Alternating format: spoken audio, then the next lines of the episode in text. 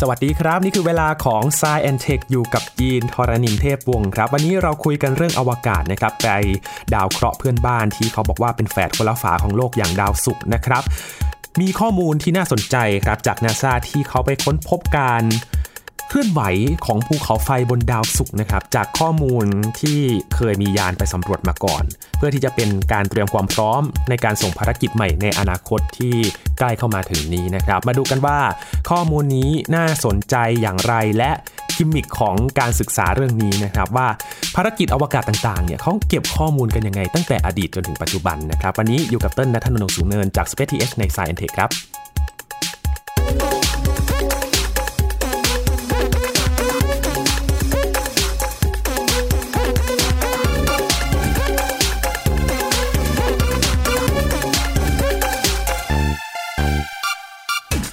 นับช่วงประมาณ 5 ปีที่ผ่านมานี้นะครับ เราจะพูดถึงการไปสำรวจดาวอังคารและดวงจันทร์เป็นส่วนใหญ่ใช่ไหมครับ แต่ไม่นานมานี้ครับมีการเปิดเผยโครงการที่จะไปดาวศุกร์เป็นดาวเพื่อนบ้านที่ใกล้ดวงอาทิตย์กว่าเรานะครับ ทั้งนาซาแล้วก็อีซาเองเขาก็มีโครงการที่จะไปสำรวจกันอีกครั้งหนึ่ง โดยเฉพาะนาซาครับก่อนที่จะไปกันเนี่ยก็ต้องมาดูข้อมูลกันก่อนนะครับ เกี่ยวกับดาวศุกร์ว่ามันมีข้อมูลอะไร เพื่อที่จะต่อยอดกับการศึกษาในครั้งต่อไปนะครับ และทีมที่เขาเตรียมที่จะส่งภารกิจถัดไปนั่นก็คือ Veritas เนี่ยเขาไปเจอข้อมูลความเคลื่อนไหวของพื้นผิวดาวศุกร์นะครับ ว่ามันมีความเคลื่อนไหวของภูเขาไฟอยู่ครับ เรื่องนี้เราจะหยิบมาคุยกันนะครับ รวมถึงว่าโครงการเกี่ยวกับดาวศุกร์ในอนาคตจะเป็นอย่างไรกันบ้างอยู่กับเติ้ลนัทนนท์ดงสูงเนินบรรณาธิการบริหารจาก Space TH แล้วครับ สวัสดีครับเติ้ลครับ สวัสดีครับพี่อิน เป็นข้อมูลที่ค่อนข้างน่าสนใจเลยทีเดียวนะครับเติ้ลเพราะว่าเราห่างหายจากดาวศุกร์ในข่าวอวกาศนานมากเลยนะเรียกได้ว่าทุกวันนี้กระแสเวลาพูดถึงการสำรวจดาวเคราะห์โดยเฉพาะดาวเคราะห์เพื่อนบ้านของเราเนี่ยจะเทไปในทางดาวอังคารกันซะเยอะอืมแล้วก็เวลาที่มีข่าวอะไรใหม่ ๆ ออกมาเนี่ย ก็จะเป็นข่าวที่เกี่ยวข้องกับดาวอังคารอืมเรียกได้ว่าสองสมปีจะมีข่าวใหญ่เกี่ยวกับดาวศุกร์สักทีหนึ่งอะนะฮะ แล้วก็รอบนี้เป็นข่าวเรื่องของภูเขาไฟก็ไม่ผิดหวังอืมมาทีมาใหญ่เลยนะ เพราะว่ามันมีโครงการที่เขาประกาศมาก่อนหน้านี้ว่าจะกลับไปดาวศุกร์อีกครั้งหนึ่งเนาะและข้อมูลที่เรารู้กันว่าดาวศุกร์ที่เรารู้กันแบบพื้นฐานเลยคือสภาพมันมันดูต่างจากโลกสุดขั้วมากๆเลย ใช่ครับ แล้วทีนี้เขาจะกลับไปดูดาวศุกร์เนี่ยเขาจะไปดูอะไรกันนะเติ้ล ต้องเล่าให้ฟังถึงข่าวที่ประกาศมาเนาะก็คือช่วงเดือนมีนาคมที่ผ่านมานะครับ มีการประกาศข่าวว่านักดาราศาสตร์เนี่ยสามารถสังเกตสิ่งที่สามารถเดาได้ว่าเป็นพฤติกรรมเกี่ยวกับภูเขาไฟบนดาวศุกร์นะครับ ถามว่าทำไมไม่บอกว่าเอ้าทำไมไม่บอกไปเลยว่าเจอภูเขาไฟระเบิด เพราะว่ามันมันไม่ได้เป็นการสังเกตการระเบิดได้โดยตรง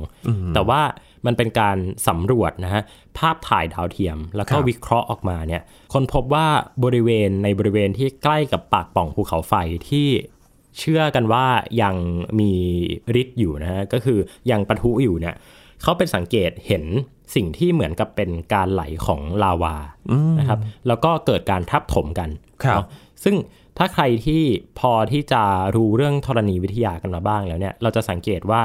ภูเขาไฟเนี่ยเวลาที่มันเกิดลาวาปะทุออกมาเนี่ยบริเวณโดยรอบมันจะเปลี่ยนไปนะครับแล้วมันจะเกิดการทับถมของสิ่งที่พ่นออกมานะฮะที่เขาเรียกว่าอีเจกตาเนี่ยออกมาจากตัวปากของภูเขาไฟ ทับถมกันไปเรื่อยๆนะครับจนภูมิประเทศในบริเวณนั้นเนี่ยมันเปลี่ยนไป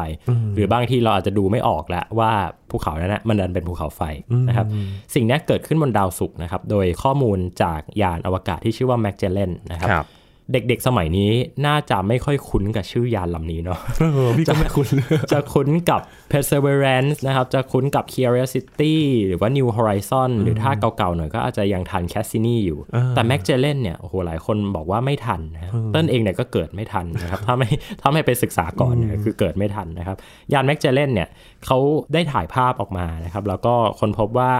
ในบริเวณที่ชื่อว่าโอซามอนส์แล้วก็แมทมอนเนี่ยบนดาวศุกร์เนี่ยนะครับ มันเกิดการทับถมกันของ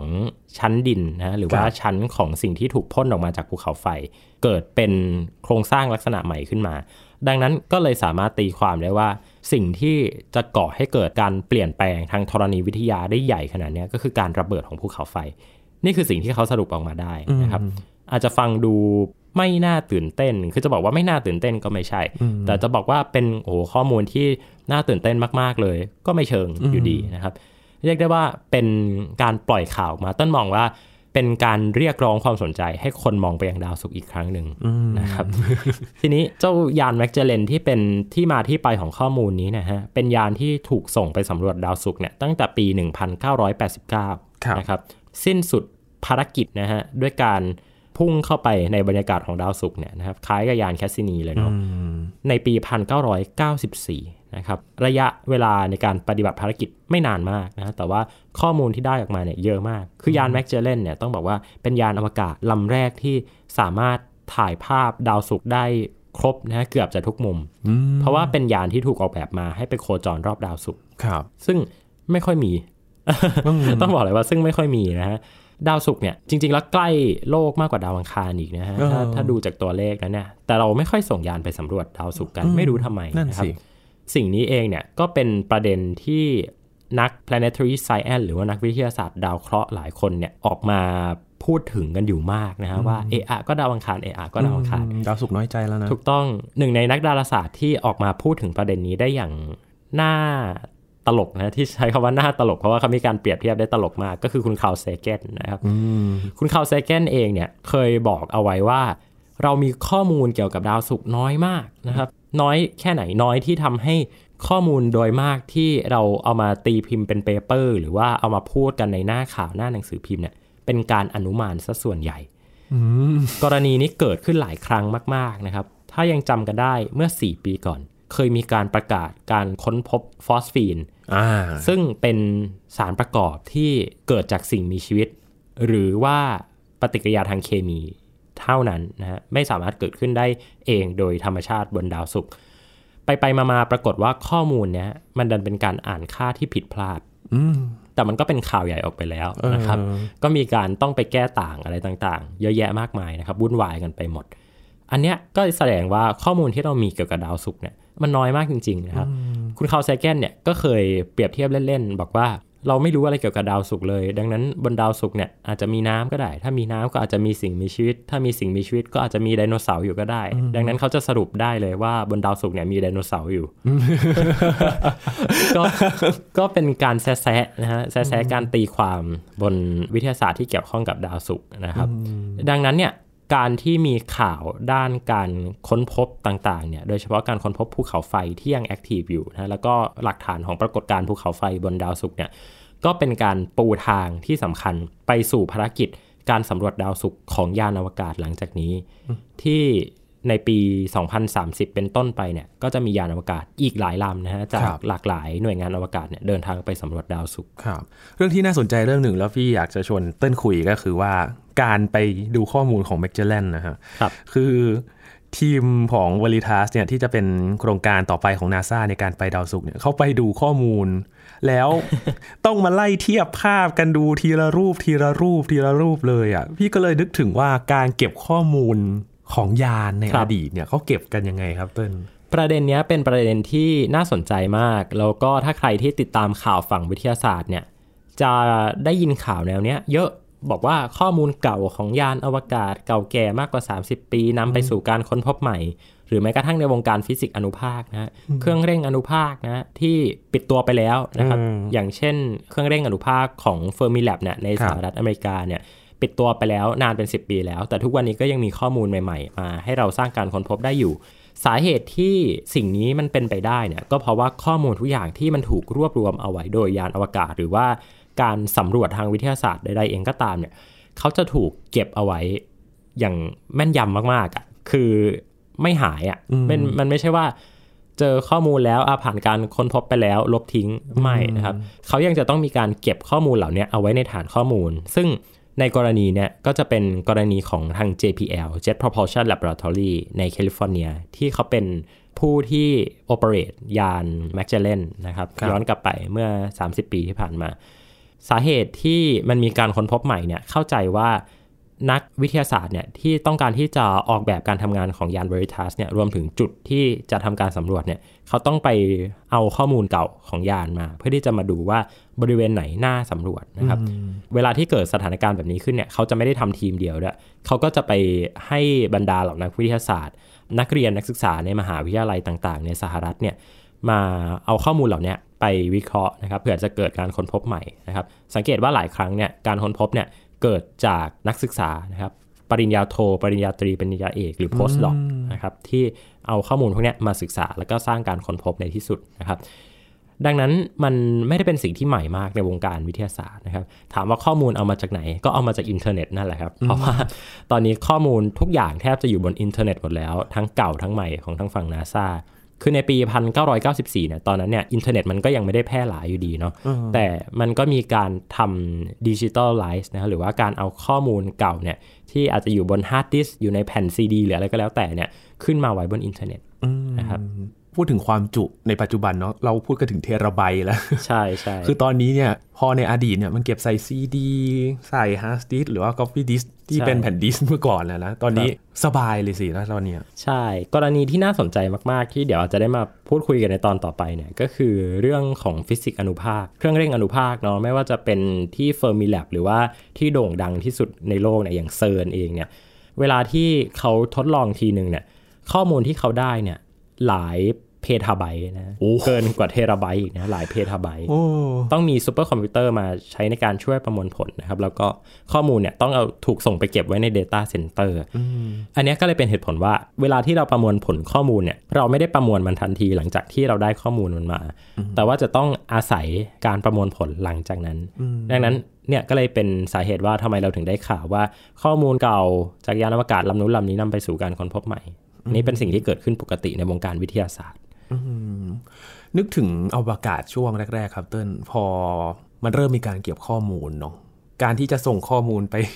จากสถาบันนี้ไปถึงสถาบันนี้เนี่ยมันมีความยากลำบากขนาดไหนโอ้โห เมื่อก่อนเขาก็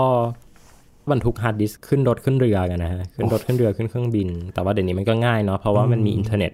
จริง ๆ แล้วเนี่ยอินเทอร์เน็ตต้องบอกว่าสาเหตุที่เกิดขึ้นมาเลยเนี่ย ก็เพื่อที่จะแชร์ข้อมูลทางวิทยาศาสตร์นี่แหละนะครับไม่ได้เกิดขึ้นมาเพื่อทำธุรกิจ ไม่ได้เกิดขึ้นมาเพื่อการทหารเลยนะ แต่เกิดขึ้นมาเพราะว่านักวิทยาศาสตร์ต้องการแชร์ข้อมูลให้แก่กันนะครับประวัติการเกิดขึ้นของ World Wide Web เนี่ยเกิดขึ้นที่เซิร์นนะฮะโดยที่ ผู้ที่คิดค้น World Wide Web ขึ้นมาเนี่ยชื่อว่าคุณทิม เบอร์เนิร์สลีนะฮะไอเดียของเขาคือการเอาคอมพิวเตอร์ต่างๆเนี่ยมาเชื่อมต่อกัน เพื่อที่จะให้นักวิทยาศาสตร์ นักวิจัยเนี่ยสามารถที่จะแชร์ข้อมูลหากันได้ทั่วโลกอืมก็เป็นเรื่องที่ทำให้เราเนี่ยสะดวกจนถึงใช่ปัจจุบันนี้นะครับตอนนี้เนี่ยพูดถึงคลาวพูดถึงอะไรกันแล้วนะครับคลังข้อมูลต่างๆ นี้ก็ทำให้มีการไปหาข้อมูลทางวิทยาศาสตร์ได้ง่ายขึ้น นึกถึงเจมส์เว็บเนาะอ่าถูกต้องพอมีภาพมาปุ๊บเนี่ย ทีมไหนที่สนใจก็สามารถดึงไปได้เลย ใช่ครับ จริง ๆ คนธรรมดาทั่วไปอย่างเราๆเนี่ยก็สามารถไปอ่านคู่มือการประมวลผลข้อมูลบนเจมส์เว็บได้นะฮะเขาจะมีเป็นเว็บไซต์บอกเอาไว้เลยว่า ข้อมูลในลักษณะนี้ควรที่จะประมวลผลแบบนี้ใช้อัลกอริทึมแบบนี้ใช้ซอฟต์แวร์ตัวนี้ เขาอธิบายไว้อย่างละเอียดมากอืมครับ กลับมาที่ดาวศุกร์ครับท่านหลังจากที่คาร์ลเซแกนเขาบอกว่าเอออันมีข้อมูลที่จะต้องอนุมานกันเยอะเลยนะมีไดโนเสาร์ดาวศุกร์ดาวศุกร์ตอนนี้เนี่ยโฟกัสมันเริ่มกลับมามุ่งเป้าไปที่ดาวศุกร์กันอีกครั้งหนึ่งครับตอนนี้มีทีมหรือว่าหน่วยงานที่เขาเริ่มให้ความสนใจดาวศุกร์กันยังไงบ้างครับๆครับ ดาวศุกร์เนี่ยตอนนี้มี 2 หน่วยงานที่ให้ความสนใจเป็นหลักๆ เลยนะฮะก็คือ NASA แล้วก็ ESA นะครับก็เป็น 2 ผู้นำด้านอวกาศของโลกใบนี้เนาะนะครับมาที่ NASA กันก่อนเพราะว่าสืบเนื่องจากข่าวที่เขาไปค้นพบข้อมูล คุยข้อมูลจากยานอวกาศลำเก่าเนาะครับยานอวกาศลำใหม่ที่จะถูกส่งไปเนี่ยนะฮะในปี 2029 มี 2 ลำนะครับ ชื่อว่ายานดาวินชี plus แล้วก็ยาน Veritas นะครับครับดาวินชีเนี่ยอันเนี้ยก็พอเดาออกเนาะว่าเป็นชื่อของคุณดาวินชีนะครับนักวาดรูปนักคิดนักประดิษฐ์ชื่อดังนะส่วนคำว่า Veritas เนี่ยอันเนี้ยแปลว่าปัญญาอืม นะครับเป็นคำขวัญนะฮะหรือว่าเป็น motto ของมหาวิทยาลัยฮาร์วาร์ดด้วยโอ้นะครับ Veritas นะครับ ซึ่ง2โครงการเนี้ยเป็นโครงการที่อยู่ในเอ่องบการสำรวจอวกาศแบบ Discovery Program ซึ่งเป็นโครงการในงบระดับปานกลาง คือไม่ได้เป็น flagship นะครับถามว่าทำไมไม่ให้เป็น flagship ไปเลย เพราะว่าโครงการในลักษณะ flagship เนี่ยเขาจะต้องมีเป้าหมายชัดเจน แต่โครงการในลักษณะที่เป็น Discovery Program เนี่ยจะเป็นโครงการที่ สืบสานภารกิจของยานอวกาศรุ่นเก่ามานะครับ เช่นดาวินชีกับ Veritas เนี่ยจะทำภารกิจต่อจากแมกเจลแลนครับนะครับแล้วก็จะมีอีก tier หนึ่งนะอีกงบหนึ่งก็คืองบฝั่ง Pioneer Pioneer เนี่ยจะเป็นงบของการทำสิ่งที่ไม่เคยทำมาก่อนเลย เช่นไปสำรวจดาวพลูโต คือยังไม่มีข้อมูลใหม่เลยนะนาซาเขาจะแบ่งการให้งบภารกิจเป็นประมาณนี้ครับทีนี้พอทั้ง Da Vinci Plus แล้วก็ Veritas เนี่ยอยู่ในโครงการ Discovery Program เนี่ย เขาวางงบเอาไว้นะฮะประมาณ 500 ล้านเหรียญสหรัฐต่อหนึ่งโครงการ รวม 2 โครงการ 1,000 ล้านเหรียญนะครับถือว่าเยอะมาก ๆ อยู่นะครับสำหรับโครงการระดับปานกลางครับเรียกได้ว่าเป็นความหวังใหม่ของนาซาในการที่จะไปศึกษาสิ่งที่เกิดขึ้นบนดาวศุกร์นะครับ ทีนี้ถามว่าศึกษาเนี่ยศึกษาแบบไหน ยาน Veritas เนี่ย เขาออกแบบมาค่อนข้างน่าสนใจเลย คือเขาติดอุปกรณ์ที่ตั้งเป้าไว้ว่าจะทำแผนที่ทางธรณีวิทยาของดาวศุกร์ให้ครบที่สุดนะครับ ครบกว่าที่ยานแมกเจเลนเคยทำมาเมื่อ 30 ปีที่แล้ว ในขณะที่ยานดาวินชีเนี่ยจะเป็นยานลักษณะที่เป็น ascent probe นะครับคือการพุ่งไปลงจอดบนบรรยากาศของดาวศุกร์นะครับ ทีนี้พอบอกว่าลงจอดเนี่ยหลายคนก็เออภาพมาแล้ว ยาน Insight เออเห็นยานพื้นผิวนะ Perseverance ต้องใช้สกายเครนต้องใช้ระบบการลงจอดที่ซับซ้อน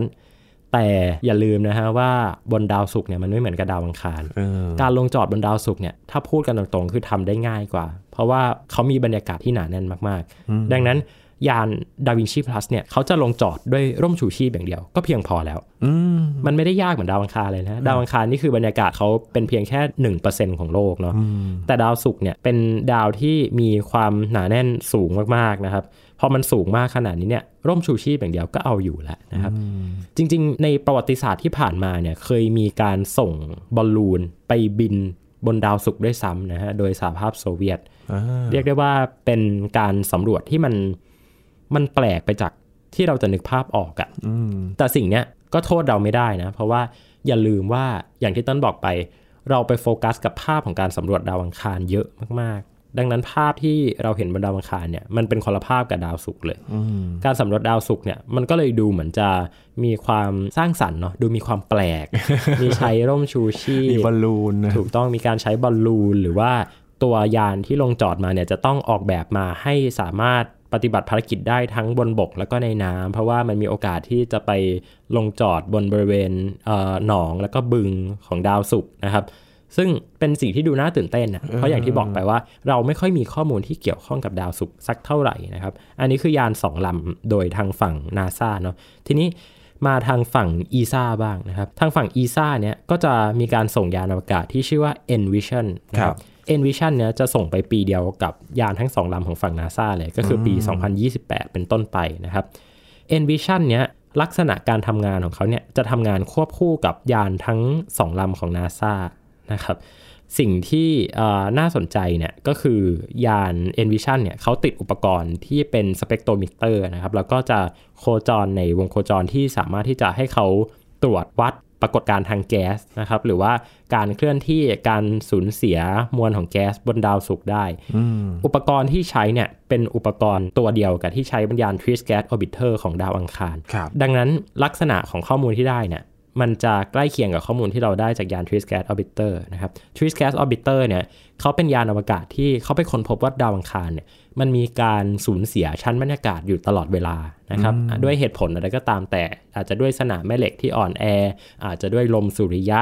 อาจจะด้วยแรงโน้มถ่วงหรือเหตุผลอะไรก็แล้วแต่เนี่ยแต่เขาก็สรุปข้อมูลมาได้ประมาณนี้ ทีนี้การเอาอุปกรณ์ตัวเดียวกับที่ติดตั้งบน Trace Gas Orbiter ที่ไปสำรวจดาวอังคารเนี่ยมาติดตั้งบนยาน Envision เนี่ย ก็จะทำให้เราสามารถที่จะศึกษาสิ่งที่อาจจะตรงข้ามกับดาวอังคารได้ เพราะว่าดาวศุกร์เป็นดาวที่มีปรากฏการณ์เรือนกระจก เรือนกระจกนั้นหมายความว่าพวกแก๊สหรือว่าพวกโมเลกุลของบรรยากาศเนี่ยมันถูกอัดแน่นอยู่ในดาวนะครับมันไม่มีการถ่ายเทถ่ายทอดออกไปข้างนอกเลย ก็จะได้ข้อมูลที่น่าตื่นเต้นนะครับแล้วก็การตีความข้อมูลเนี่ยก็จะ ไม่ยากมาก เพราะว่าใช้ทีมเดียวกันได้นะฮะใช้เอ่อวิธีการเทคนิคการตีความใกล้เคียงกับตัวอุปกรณ์บน Trace Gas Orbiter นะครับแล้วก็นอกจากนี้เนี่ยยาน Envision ก็จะมีการทำแผนที่ดาวศุกร์เหมือนกันนะครับเป็นการเอาข้อมูลมาช่วยกันประกอบเนาะทั้งทางฝั่งของ ESA แล้วก็ฝั่งของ NASA ชั้นบรรยากาศของดาวศุกร์เนี่ยทำไมถึงเปรียบเทียบว่ามันเป็นคู่แฝดของโลกเนาะเพราะว่ามันมีลักษณะคล้ายกันใกล้เคียงกับโลกมากที่สุดใช่เลยครับในระบบสุริยะนี้นะครับ แต่ว่า ยังไม่มีอะไรที่เรารู้มากพอจนต้องไปกันอีกรอบหนึ่งนี่แหละ ความต่างจากยุคแมจแลนเมื่อ 30 ปีที่แล้ว มาถึงปี 2030 ที่จะไปถึงดาวศุกร์อีกครั้งหนึ่งเนี่ยอะไรที่เราจะได้เห็นมากขึ้น ถ้าเทียบกับความสามารถของแมจแลนที่เขาไปดูครั้งก่อน ยานแมกเจเลนเนี่ยถูกปล่อยไปในช่วง 90 ก็จริงเนาะแต่ว่ายานอวกาศอย่างที่เราทราบกันนะฮะ เขาใช้เวลาทำใช้เวลาคิดวางแผนเลือกอุปกรณ์กันเกือบ 10 ปีนะดังนั้นเทคโนโลยีที่ใช้ในการสำรวจดาวศุกร์ในตอนนั้นเนี่ยเป็นเทคโนโลยีของ 80 นะฮะในขณะที่ยานวาริทัสแล้วก็ดาวินชีแล้วก็ Envision เนี่ยสามยานรุ่นใหม่ที่จะไปสำรวจดาวศุกร์เนี่ย เขามีการวางแผนมาในปีครับ2020 นะครับ แล้วก็จะถูกส่งไปปี 2030 เพื่อที่จะเก็บข้อมูลสำหรับเราในช่วงปี 2030 ถึง 2040 และ 2050นะฮะดังนั้นเทคโนโลยีที่ได้เนี่ยใหม่กว่าอยู่แล้วครับไม่ว่าจะเป็นอุปกรณ์ต่างๆนะสเปกโตมิเตอร์ หรือว่าการใช้เรดาร์ในการมาช่วยทำแผนที่บนดาวศุกร์นะครับ สิ่งที่เราคาดว่าน่าจะได้เลยเนี่ยก็คือ เราจะมองทะลุผ่าน เมฆหมอก แล้วก็บรรยากาศที่หนาของดาวศุกร์ไป แล้วก็มีแผนที่ของดาวศุกร์ที่ชัดเจนมากขึ้น ด้วยความละเอียดในหลักเมตรต่อพิกเซลนะครับในหลักอาจจะไม่ถึง 1 เมตรเนอะอาจจะสัก 3-4 เมตรต่อพิกเซล แต่ก็เรียกได้ว่ามีความละเอียดสูงมากๆแล้ว แล้วก็สามารถที่จะทำเป็นแผนที่ 3 มิติของดาวศุกร์ได้ ซึ่งสิ่งนี้เนี่ยมีความสำคัญมากในการออกแบบภารกิจในอนาคตนะดังนั้น ต้นไม่แปลกใจเท่าไหร่ที่เขาจะวางให้ทั้งดาวินชีแล้วก็ VERITAS เนี่ยอยู่ในภารกิจกลุ่ม Discovery Program เพราะว่ามันคือการปูทางสู่สิ่งใหม่อะโดยอาศัยสิ่งเดิมที่มีอยู่แล้วจริงๆนะฮะเรียกได้ว่าน่าตื่นเต้นมากครับ ถ้าไปถึงขั้น flagship เนี่ยถ้าสมมุติว่าเรามีข้อมูลระดับหนึ่งของดาวศุกร์แล้วเนี่ยแบบไหนถึงจะเรียกว่า flagship ครับเต้นๆถ้าจะให้เป็น flagship เลยเนี่ย ต้องไปดูพวกโครงการใหญ่ๆ อย่างเช่น James Webb Space Telescope อันเนี้ย James Webb เนี่ยอยู่ใน flagship ครับคือถ้ายาน flagship เนี่ยเราจะไม่ค่อยตื่นเต้นกับมันเท่าไหร่ เพราะว่ามันจะไม่ได้นำไปสู่การค้นพบใหม่ที่ใหม่จริงๆอะ่ะแต่มันจะเป็นการยืนยันการค้นพบเดิม แล้วก็หาสิ่งใหม่ที่มัน breakthrough ไปเลยนะครับดังนั้นยานกลุ่มที่เป็น flagship program เนี่ยจะมีไม่เยอะ ซึ่งสุดท้ายแล้วเนี่ยถามว่าแล้วถ้าเกิดว่าเรามีข้อมูลเกี่ยวกับดาวศุกร์เยอะมากจริง ๆ ระดับไหนที่พร้อมจะส่ง flagship ไปได้ ต้นมองว่าน่าจะเป็นระดับดาวอังคาร ระดับที่เราสามารถรู้ทุกซอกทุกมุม ทุกวันนี้ดาวอังคารเราเห็นทุกซอกทุกมุมผ่านยานอวกาศที่ชื่อว่า Mars Reconnaissance Orbiter นะที่สามารถถ่ายภาพออกมาได้มากมายหลายหมื่นภาพนะฮะหลายคนเอาไปตั้งเป็น wallpaper โทรศัพท์กันเพราะว่ามันสวยดีนะฮะต้นก็ตั้ง แต่ว่าจริง ๆ แล้วเนี่ยสิ่งสิ่งเนี้ยมันบ่งบอกว่าเรามีความพร้อมที่จะสำรวจดาวศุกร์ในลักษณะที่เราจะเจาะลึกกับมันจริงๆอะนะครับ แม้กระทั่งดาวอังคารเองเนี่ยเราก็จะบอกได้ว่าเราสำรวจมันได้เกือบทุกซอกทุกมุมแล้ว แต่สุดท้ายเราก็ยังมีภารกิจใหม่ๆ เดินทางไปยังดาวอังคารในมิติที่แตกต่างออกไปเนาะเราอาจจะรู้เรื่องบรรยากาศของดาวอังคาร จากยาน t r i s g a s Orbiter แล้วก็ยาน EXOS มา เราอาจจะรู้เรื่องราวเกี่ยวกับหินที่อยู่บนพื้นผิวของดาวอังคาร ผ่านยาน Perseverance แล้วก็เฮลิคอปเตอร์ Ingenuity เราอาจจะรู้เรื่องราวที่เกิดขึ้นภายใต้แกนกลางของดาวอังคารนะฮะด้วยอุปกรณ์การขุดเจาะของยาน InSight แต่ก็ยังมีอีกมากมายหลายมิติเกี่ยวกับดาวอังคารที่เรายังไม่รู้ ทีนี้มาดูบนดาวศุกร์เนี่ยข้อมูลที่เรามีเกี่ยวกับดาวศุกร์มันยังน้อยมากนะครับอันนี้คือเราแค่ต้องการจะทำแผนที่ และต้องการจะศึกษาแก๊สและบรรยากาศบนนั้น ซึ่งมันเป็นข้อมูลที่ค่อนข้าง basic มากๆเป็นไปได้ไหมว่าในอนาคตเราจะส่งยานในลักษณะ เหมือนกับยานอินไซต์ไปขุดเจาะลงไปใน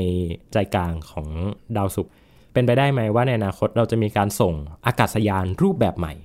ที่ไปบินบนดาวศุกร์แล้วก็เก็บข้อมูลความหนาแน่นนะครับ แล้วก็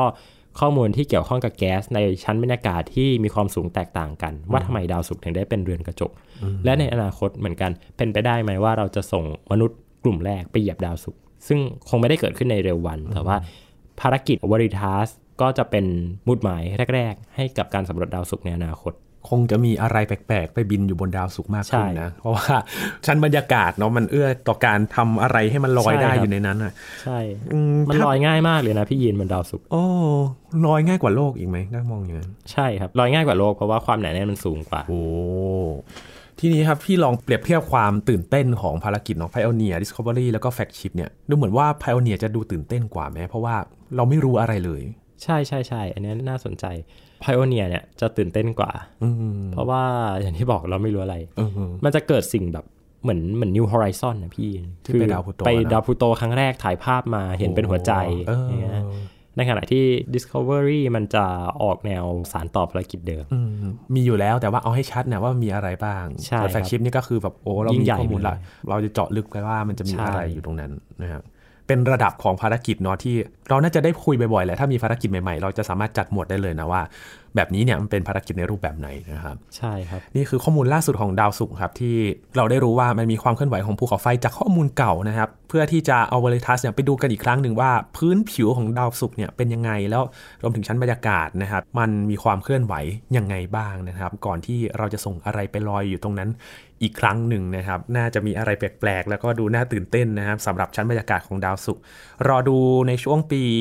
2030 นะครับครับพอเดินทางไปถึงแล้วน่าจะมีข้อมูลส่งกลับมาให้เราได้